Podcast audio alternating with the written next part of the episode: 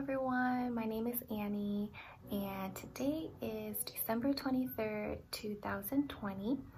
Our Devo today is going to be on the book of Luke, chapter 1, verse 26 to 38.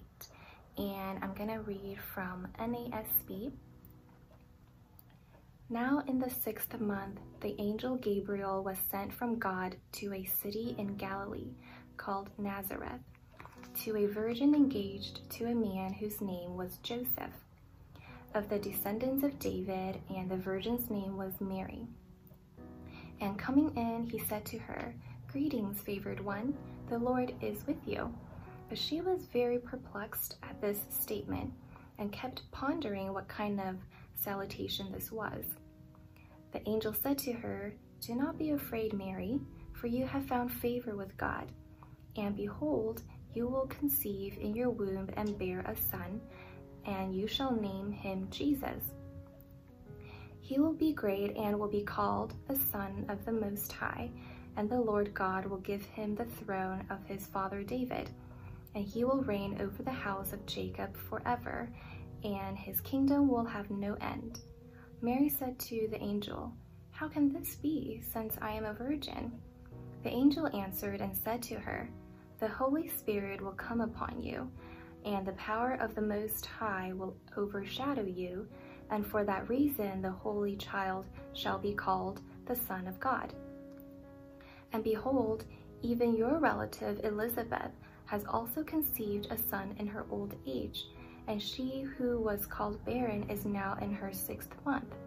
For nothing will be impossible with God. And Mary said, Behold, the bondslave of the Lord, may it be done to me according to your word. And the angel departed from her. So the story of the Virgin Mary is both very encouraging and also a great reminder. Mary is a young woman of no reputation or status, yet the creator of the universe chose Mary to be the one to fulfill the prophecy. So God looks at people's hearts and he searched Mary's heart and favored her. So what made Mary so special to God? Despite the possibility of being humiliated by the society for being pregnant without being married to Joseph, Mary held out her courage and humbly submitted herself to God's plan for her. Mary did not follow the world's standards for her, but instead she followed God's command for her.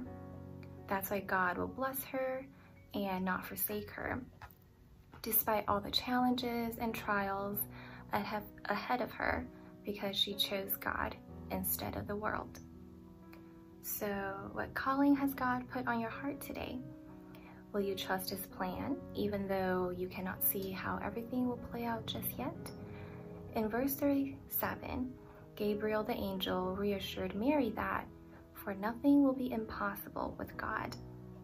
So when we put ourselves to trust in God like Mary did, we can have the confidence to proclaim what Romans 8 verse 31 says. If God is for us, who is against us? So I hope you've been encouraged by today's Devo.